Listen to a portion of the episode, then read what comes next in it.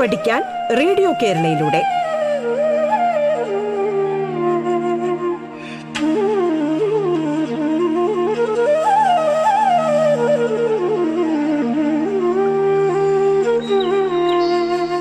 നമസ്കാരം. സർക്കാരിന്റെ internet radio സംരംഭമായ റേഡിയോ കേരളയുടെ പാഠം എന്ന പരിപാടിയാണ് നിങ്ങളിപ്പോൾ കേൾക്കുന്നത്. പാഠത്തിൽ ഇന്ന് ഞാൻ രാജീവ് നായർ. പത്തനംതിട്ട ജില്ലയിലെ പ്രമാടം നേതാജി ഹയർ സെക്കൻഡറി സ്കൂളിലെ അധ്യാപകനായിരുന്നു. ഇപ്പോൾ പത്തനംതിട്ട ജില്ലയിലെ മേക്കുഴൂർ മർത്തോമ ഹൈസ്കൂളിലെ പ്രധാനാധ്യാപകനാണ്. നമ്മളങ്ങനെ നമ്മുടെ ടെക്സ്റ്റ് ബുക്കിന്റെ രണ്ടാമത്തെ ഭാഗത്തിന്റെ ഏറ്റവും അവസാനത്തെ ചാപ്റ്ററിൽ എത്തി നിൽക്കുകയാണ്. ഈ ചാപ്റ്ററിന് പേരിട്ടിരിക്കുന്നത് ജീവൻ പിന്നിട്ട പാതകൾ. അതല്ലെങ്കിൽ ഈ ചാപ്റ്റർ ജീവ പരിണാമത്തെ പറ്റിയാണ് പ്രതിപാദിക്കുന്നത്. ശാസ്ത്ര അന്വേഷികളായ ഓരോ വിദ്യാർത്ഥികൾക്കും വളരെ ജിജ്ഞാസ ഉണർത്തുന്ന ഒരു ചാപ്റ്ററാണിത്. നിങ്ങൾ ആദ്യമായിട്ടാണ് ഈ എവല്യൂഷൻ എന്ന ചാപ്റ്ററുമായി ബന്ധപ്പെട്ട പഠനം ആരംഭിക്കുന്നത്. അതുകൊണ്ട് തന്നെ ഒട്ടനവധി ചോദ്യങ്ങളും സംശയങ്ങളും ഒക്കെ വരാവുന്ന ഒരു പാഠഭാഗമാണിത്. നമ്മൾ ഓരോരുത്തരും നമ്മളുടെ അച്ഛന്റെയും അമ്മയുടെയും മക്കളായി ജനിച്ചവരാണ് എന്ന് നമുക്കറിയാം. പക്ഷേ അച്ഛനും അമ്മയും എങ്ങനെയുണ്ടായി എന്ന് ചോദിച്ചാലും ഒരു പക്ഷേ നമുക്ക് ഉത്തരം കിട്ടിയേക്കാം. അവരുടെ അച്ഛന്റെയും അമ്മയുടെയും മക്കളായിട്ടാണ് നമ്മുടെ അച്ഛനമ്മമാർ ജനിച്ചു തന്നത് പക്ഷേ പുറമോട്ട് ചോദിച്ചാൽ അവരൊക്കെ എങ്ങനെയുണ്ടായി എന്ന് ചോദിച്ചാൽ നിങ്ങളുടെ ഉത്തരം എന്താവും? അതല്ലെങ്കിൽ നമ്മളുടെ മുതുമുത്തച്ഛന്മാരൊക്കെ എങ്ങനെയാണ് ഈ ഭൂമിയിൽ ആവിർഭവിച്ചത് എന്നായിരിക്കും ചോദ്യം. അങ്ങനെ ഒട്ടനവധി ചോദ്യങ്ങൾ നാം നമ്മളോട് തന്നെ ചോദിക്കുമ്പോൾ ഒരു ചോദ്യം ഇതാവും. തേങ്ങയാണോ തെങ്ങാണോ ആദ്യമുണ്ടായത്? കോഴിമുട്ടയാണോ കോഴിയാണോ ആദ്യമുണ്ടായത്? ഈ ചോദ്യത്തിന് ഒറ്റ വാക്കിൽ ഒരുപക്ഷെ നിങ്ങൾ ഉത്തരം പറയും. പക്ഷേ ഈ ചാപ്റ്റർ പഠിച്ചതിന് ശേഷം നിങ്ങൾ വ്യക്തമായ ഉത്തരമായിരിക്കണം നൽകേണ്ടത്. ഇത്തരത്തിലുള്ള ചോദ്യങ്ങൾക്ക് ഉത്തരം കാണുവാനായി നാം ശ്രമിക്കുമ്പോൾ ശാസ്ത്രത്തിന്റെ വഴിയാണ് നാം തേടേണ്ടത്. നാം ചുറ്റുമൊന്ന് കണ്ണോടിക്കൂ. എത്രയെത്ര ജീവിവർഗങ്ങളാണ് നമുക്ക് ചുറ്റുമുള്ളത്? ഇവയിൽ മിക്കതും പണ്ടുണ്ടായിരുന്നവയാണോ? അതുപോലെ അന്നുണ്ടായിരുന്ന പല ജീവിവർഗങ്ങളും ഇന്ന് ഇല്ലല്ലോ. ഇതെങ്ങനെയൊക്കെ സംഭവിക്കുന്നു? ജീവി വർഗോൽപത്തി മുതൽ ജീവികളെല്ലാം നിരന്തരമായ മാറ്റത്തിന് വിധേയമായിക്കൊണ്ടിരിക്കുന്നു എന്നതാണ് സത്യം. തുടർച്ചയായ ഇത്തരം മാറ്റങ്ങളിലൂടെയാണ് പുതിയ ജീവിവർഗങ്ങൾ ഉണ്ടാകുന്നതും നിലവിലുള്ളവയ്ക്ക് നാശം സംഭവിക്കുന്നതും. കോടിക്കണക്കിന് വർഷങ്ങളായി തുടർന്നുകൊണ്ടിരിക്കുന്ന ഈ അത്ഭുതകരമായ പ്രക്രിയയെപ്പറ്റിയാണ് നമ്മുടെ ഈ ചാപ്റ്റർ പ്രതിപാദിക്കുന്നത്. ഭൂമി എങ്ങനെയുണ്ടായി? ഭൂമിയിൽ ജീവികൾ എങ്ങനെയുണ്ടായി എന്നത് എന്നും മനുഷ്യരാശിയെ അത്ഭുതപ്പെടുത്തിയിരുന്ന ഒരു ചോദ്യമാണ്. ഇതുമായി ബന്ധപ്പെട്ട് അശാസ്ത്രീയമായ അസത്യമായ വ്യക്തമായ തെളിവുകളില്ലാത്ത ധാരാളം കഥകൾ നിങ്ങൾ കേട്ടിട്ടുണ്ടാവാം. എന്നാൽ രാസപരിണാമ സിദ്ധാന്തം എന്ന ആശയമാണ് പ്രബലമായി പ്രസിദ്ധമായി ഇന്ന് ശാസ്ത്രം അവലംബിക്കുന്നത്. ഏകദേശം നാലായിരത്തി അഞ്ഞൂറ് ദശലക്ഷം വർഷം മുമ്പ് രൂപപ്പെട്ട ഭൂമിയിൽ ജീവന്റെ തുടിപ്പ് തുടങ്ങിയതും അനുസ്യൂതം മുന്നോട്ട് പോകുന്നതും രാസപരിണാമത്തിലൂടെയാണ് രാസപ്രവർത്തനങ്ങളിലൂടെയാണെന്നാണ് ഈ രാസപരിണാമ സിദ്ധാന്തം പറയുന്നത്. ആദിമ ഭൂമിയിലെ സവിശേഷ സാഹചര്യങ്ങളിൽ സമുദ്രജലത്തിലെ രാസവസ്തുക്കൾക്കുണ്ടായ മാറ്റങ്ങളുടെ ഫലമായി ജീവൻ ഉത്ഭവിച്ചു എന്നാണ് രാസപരിണാമ സിദ്ധാന്തം പറയുന്നത്. ആദിമ ഭൂമിയിലെ അന്തരീക്ഷം അവിടെ ഉണ്ടായിരുന്ന വാതകങ്ങൾ അവിടുത്തെ ഊർജ സ്രോതസ് ലഘു ജൈവ കണികകളിൽ നിന്നും സങ്കീർണങ്ങളായ ജൈവ കണികകൾ ഉണ്ടായ വഴി ഒക്കെ ചാപ്റ്ററിന്റെ ആദ്യ ഭാഗത്ത് സവിസ്തരം പ്രതിപാദിക്കുന്നു. ഭൂമിയിലുണ്ടായ ആദിമ കോശങ്ങളുടെ അടിസ്ഥാന ഘടകങ്ങളായ ന്യൂക്ലിക് ആസിഡുകൾ എങ്ങനെ രൂപം കൊണ്ടു എന്ന് ആദ്യ ഭാഗത്ത് വിശദീകരിക്കുന്നു. ഇവിടെ പരീക്ഷയ്ക്ക് വളരെ പ്രാധാന്യത്തോടെ പഠിക്കേണ്ട ഹറോൾഡ് യൂറെ സ്റ്റാൻലി മില്ലർ എന്നീ രണ്ട് ശാസ്ത്രജ്ഞന്മാരുടെ പ്രസിദ്ധമായ ഒരു പരീക്ഷണം നിങ്ങൾ പഠിക്കേണ്ടതുണ്ട്. ആദിമ ഭൂമിയുടെ അന്തരീക്ഷം ഒരു ഗ്ലാസ് ഫ്ലാസ്കിൽ കൃത്രിമമായി സൃഷ്ടിക്കുകയാണ് ഈ പരീക്ഷണത്തിലൂടെ അവർ ആദ്യം ചെയ്തത്. പിന്നീട് ഇടിമിന്നൽ പോലെയുള്ള ഭൗമാന്തരീക്ഷത്തിൽ അന്നുണ്ടായ ഊർജപ്രവാഹത്തിന് പകരമായി ഗ്ലാസ് ഫ്ലാസ്കിലെ വാതക മിശ്രിതത്തിലൂടെ ഉന്നത വോൾട്ടേജിൽ വൈദ്യുതി കടത്തിവിട്ടു. തുടർന്ന് ഈ വാതക മിശ്രിതത്തെ ഒരു കണ്ടൻസറിന്റെ സഹായത്തോടെ തണുപ്പിച്ചു. അങ്ങനെ ലഭിച്ച പദാർത്ഥങ്ങളെ സസൂക്ഷ്മം പരിശോധിച്ചപ്പോൾ നമ്മുടെ ജൈവകണങ്ങളായ അമിനോ ആസിഡുകൾ ആ അവക്ഷിപ്തത്തിൽ ഉണ്ടായിരുന്നുവെന്ന് അവർ കണ്ടെത്തി. ഈ രാസമാറ്റങ്ങൾ ആദിമഭൂമിയിലെ അന്തരീക്ഷത്തിലും സമുദ്രജലത്തിലും കോടിക്കണക്കിന് വർഷങ്ങളിലൂടെ വലിയ രാസപരിണാമത്തിനാണ് വഴിവെച്ചതെന്ന് ഈ തിയറി നമ്മെ പഠിപ്പിക്കുന്നു. തുടർന്നുള്ള പേജുകളിൽ ഭൂമിയിലെ ജീവന്റെ ഉൽപ്പത്തി മുതൽ പ്രോകാരിയോട്ടുകളുടെയും യൂക്കാരിയോട്ടുകളുടെയും ഉത്ഭവം മുതൽ ഇങ്ങോട്ട് ഉള്ള കാലഗണന ഒരു പട്ടികയുടെ രൂപത്തിൽ അവതരിപ്പിച്ചിട്ടുണ്ട്. ഈ ഭാഗത്തു നിന്നും പലതരത്തിലുള്ള ചോദ്യങ്ങൾ ചോദിക്കാവുന്നതാണ്. തുടർന്ന് ജീവപരിണാമത്തെ സാധൂകരിക്കുന്ന ചില സിദ്ധാന്തങ്ങളാണ് പ്രതിപാദിക്കുന്നത്. അതിൽ ആദ്യം നമുക്ക് പഠിക്കുവാനുള്ളത് ലാമാർക്കിന്റെ തിയറിയാണ്. സ്വയാർജിത സ്വഭാവങ്ങളുടെ പാരമ്പര്യ പ്രേക്ഷണ സിദ്ധാന്തം എന്നാണ് ഈ തിയറി അറിയപ്പെടുന്നത്. ഒരു ജീവി അതിന്റെ ജീവിതകാലത്ത് സ്വയമായി ആർജിക്കുന്ന സ്വഭാവങ്ങൾ പാരമ്പര്യമായി പ്രേക്ഷണം ചെയ്യപ്പെടുമെന്നാണ് ലാമാർക്ക് വിശദീകരിക്കുന്നത്. എന്നാൽ സ്വയാർജിത സ്വഭാവങ്ങൾക്ക് പാരമ്പര്യമായി പ്രേഷണം ചെയ്യപ്പെടാൻ സാധിക്കുകയില്ല എന്ന് പിന്നീട് ശാസ്ത്രലോകം തെളിയിച്ചു. പിന്നീട് നാം നിങ്ങൾക്ക് പരിചിതനായ ചാൾസ് ഡാർവിന്റെ സിദ്ധാന്തത്തിലേക്കാണ് പോകുന്നത്. ല- ഡാർവിൻ സഞ്ചരിച്ചതുകൊണ്ട് മാത്രം പ്രശസ്തമായ എച്ച് എം എസ് ബീഗിൾ എന്ന കപ്പൽ ഡാർവിൻ സന്ദർശിച്ചതുകൊണ്ട് മാത്രം പ്രശസ്തമായ ഗാലപ്പാഗോസ് ദ്വീപുകൾ തുടങ്ങിയ ശാസ്ത്രലോകം എന്നും അത്ഭുതത്തോടെ ഓർക്കുന്ന വിവിധ കാര്യങ്ങൾ പ്രതിപാദിക്കുന്നതാണ് അടുത്ത പേജുകൾ. പ്രകൃതി നിർദ്ധാരണം വഴിയുള്ള ജീവിവർഗോൽപത്തി എന്ന വിഖ്യാത ഗ്രന്ഥത്തിലൂടെ പ്രകൃതി നിർദ്ധാരണ സിദ്ധാന്തം ലോകത്തിനു മുമ്പിൽ അവതരിപ്പിച്ച ചാൾസ് ഡാർവിന്റെ തിയറിയാണ് അടുത്തതായി നാം പഠിക്കുന്നത്. പ്രകൃതി നിർദ്ധാരണ സിദ്ധാന്തം ഒരു ചാർട്ട് രൂപത്തിലാണ് ടെക്സ്റ്റ് ബുക്കിൽ നൽകിയിരിക്കുന്നത്. ജീവികൾക്ക് നിരന്തരമുണ്ടാകുന്ന വ്യതിയാനങ്ങൾ ഓരോ ജീവികൾക്കും അമിതോൽപാദനം നടത്തുവാനുള്ള കഴിവ് അങ്ങനെ അമിതോൽപാദനത്തിലുണ്ടാകുന്നവരുടെ ഉണ്ടാകുന്നവ നിലനിൽപ്പിന് വേണ്ടിയുള്ള സമരം തുടർന്ന് അർഹതയുള്ളവയുടെ അതിജീവിക്കൽ പിന്നീട് വ്യതിയാനങ്ങൾ. ഇവ പടിപടിയായി ചാർട്ടിന്റെ സഹായത്തോടെ വിശദീകരിക്കുന്നുണ്ട്. ജീവികളിൽ വ്യതിയാനങ്ങൾ എങ്ങനെ ഉണ്ടാകുന്നു എന്ന് പൂർണമായി വിശദീകരിക്കുവാൻ ചാൾസ് ഡാർവിന് കഴിഞ്ഞില്ല എങ്കിലും അദ്ദേഹത്തിന്റെ സിദ്ധാന്തം ശരിയിലേക്ക് സത്യത്തിലേക്ക് വിരൽ ചൂണ്ടുന്നവയായിരുന്നു. അതിനാൽ തന്നെ ചാൾസ് ഡാർവിനെയും അദ്ദേഹത്തിന്റെ സിദ്ധാന്തത്തെയും പഠിക്കാതെ പരിണാമശാസ്ത്രം നമുക്ക് വിശദീകരിക്കുവാൻ കഴിയില്ല. തുടർന്ന് നാം ഹ്യൂഗോ ഡിവറിസിന്റെ ഉൽപരിവർത്തന സിദ്ധാന്തത്തെപ്പറ്റി അറിയുന്നു. നമ്മുടെ ജനിതിക ഘടകങ്ങളിലുണ്ടാകുന്നതും ആസ് ആകസ്മികമായി തലമുറകളിലേക്ക് കൈമാറുവാൻ ചെയ്യപ്പെടുകയും ചെയ്യുന്ന മാറ്റങ്ങളെയാണ് ഉൽപരിവർത്തനങ്ങൾ എന്ന് അറിയപ്പെടുന്നത്.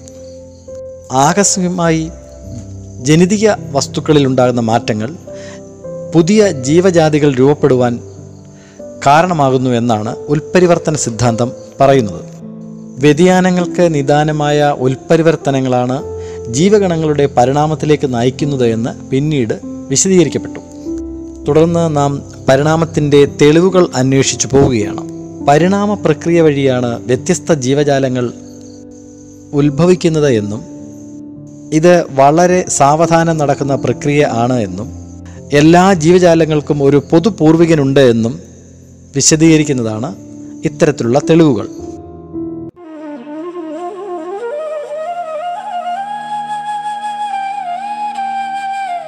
പാഠം കേട്ടു പഠിക്കാൻ റേഡിയോ കേരളയിലൂടെ.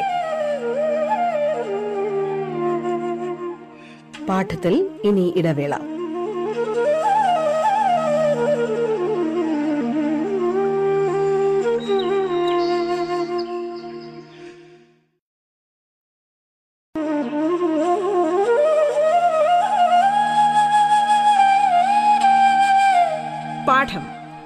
പഠിക്കാൻ റേഡിയോ കേരളയിലൂടെ. തുടർന്ന് കേൾക്കാം പാഠം.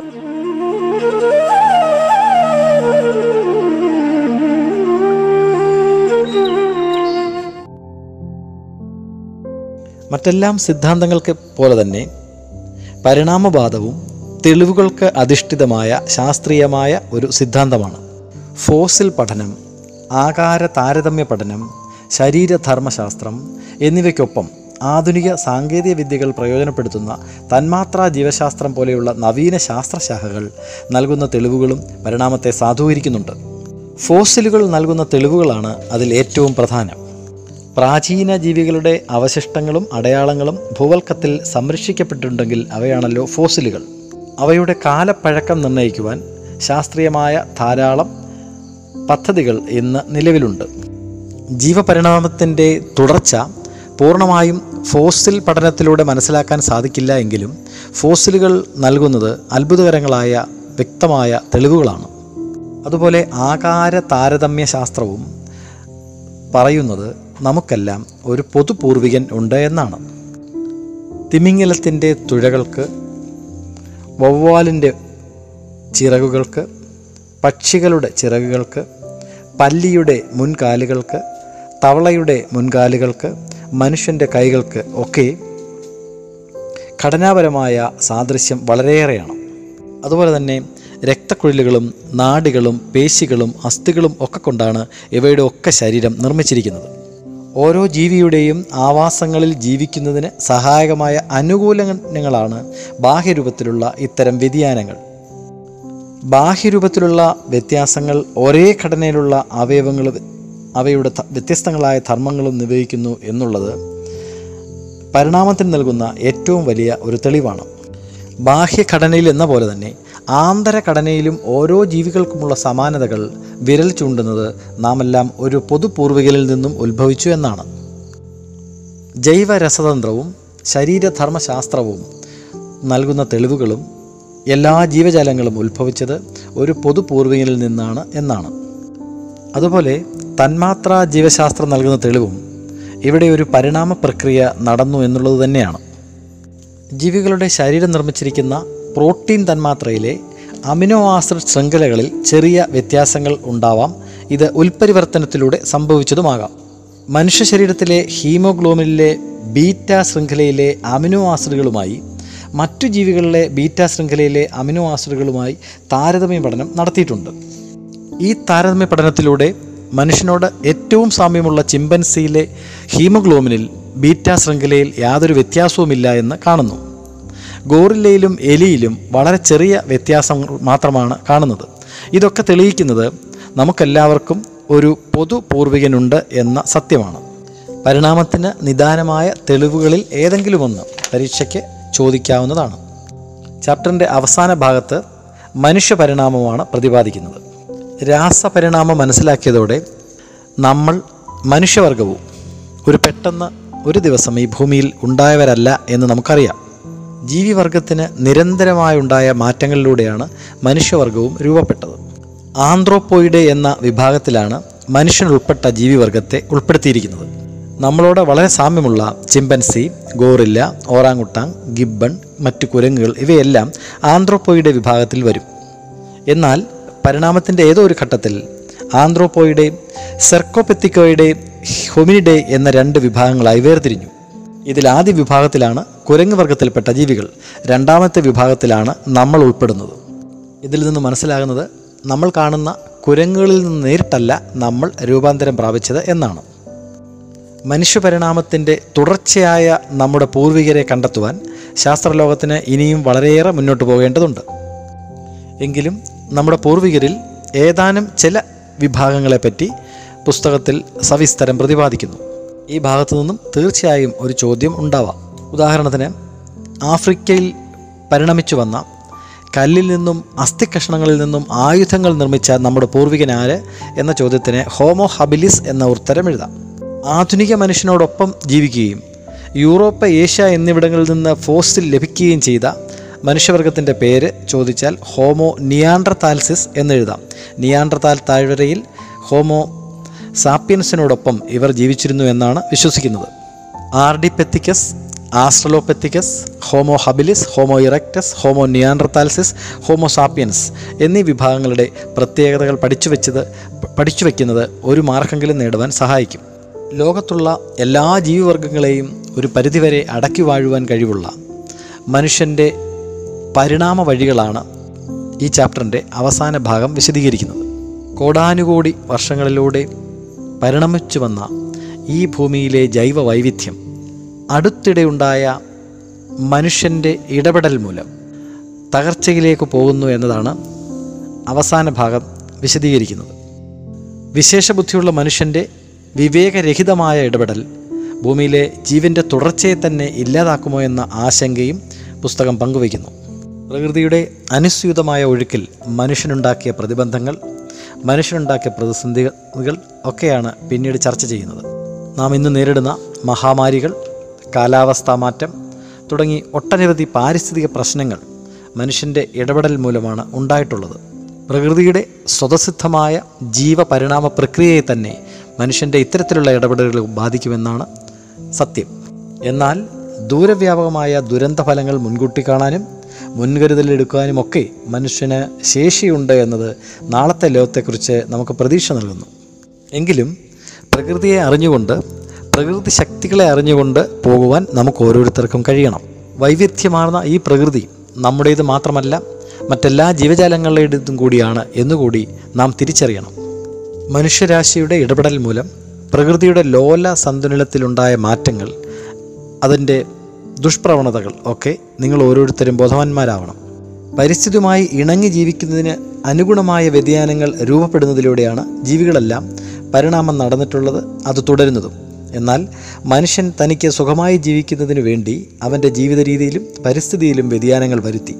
മനുഷ്യവംശത്തിന്റെ സ്വാർത്ഥ താല്പര്യത്തോടെയുള്ള ഇടപെടലുകൾ മനുഷ്യന്റെ മാത്രമല്ല സർവ ജീവജാലങ്ങളുടെയും നാശത്തിലേക്ക് നയിക്കുമെന്നതുകൂടി നാം തിരിച്ചറിയണം. നമ്മുടെ ശാസ്ത്രലോകം ഇത്രയേറെ വളർന്നിട്ടും ലോകത്തെ ആകെ ഗ്രസിച്ച കോവിഡ് കഴിഞ്ഞ രണ്ട് വർഷമായി നമ്മുടെ കൈപ്പിടിയിൽ കൈപ്പിടിയിൽ ഒതുങ്ങില്ല എന്നുള്ളതുകൂടി നാം തിരിച്ചറിയുക. ഈ ചാപ്റ്റർ പഠിക്കുന്നതിലൂടെ ഇത്തരത്തിലുള്ള തിരിച്ചറിവുകൾ നിങ്ങൾ ഓരോരുത്തരിലും ഉണ്ടാവണം. ഈ ചാപ്റ്ററിലെ ഏറ്റവും പ്രധാനപ്പെട്ട ഭാഗം ഹറോൾഡ് യൂറെ സ്റ്റാൻലി മില്ലർ പരീക്ഷണവും ചാൾസ് ഡാർവിന്റെ സിദ്ധാന്തവും പരിണാമത്തിന്റെ തെളിവുകളും അതോടൊപ്പം തന്നെ മനുഷ്യഭരണവുമായി ബന്ധപ്പെട്ട ഒന്ന് രണ്ട് പേജുകളുമാണ്. അതിൽ തന്നെ യൂറെ മില്ലർ പരീക്ഷണം ചിത്രം വരച്ചു തന്നെ പഠിക്കണം.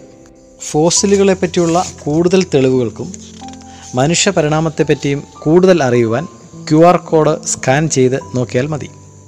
എന്തായാലും പരീക്ഷയെ സംബന്ധിച്ചിടത്തോളം അവഗണിക്കേണ്ട ചാപ്റ്റർ അല്ല അവസാനത്തെ ചാപ്റ്റർ. രണ്ട് മൂന്ന് മാർക്കിന്റെ ചോദ്യങ്ങൾ ഈ ഭാഗത്തു നിന്നും ഉണ്ടാവാം. എല്ലാവരും മനസ്സിരുത്തി പഠിക്കുക. പറഞ്ഞ ഭാഗങ്ങൾ കുറെ കൂടി ശ്രദ്ധയോടെ പഠിക്കുക. എല്ലാവർക്കും വിജയാശംസകൾ.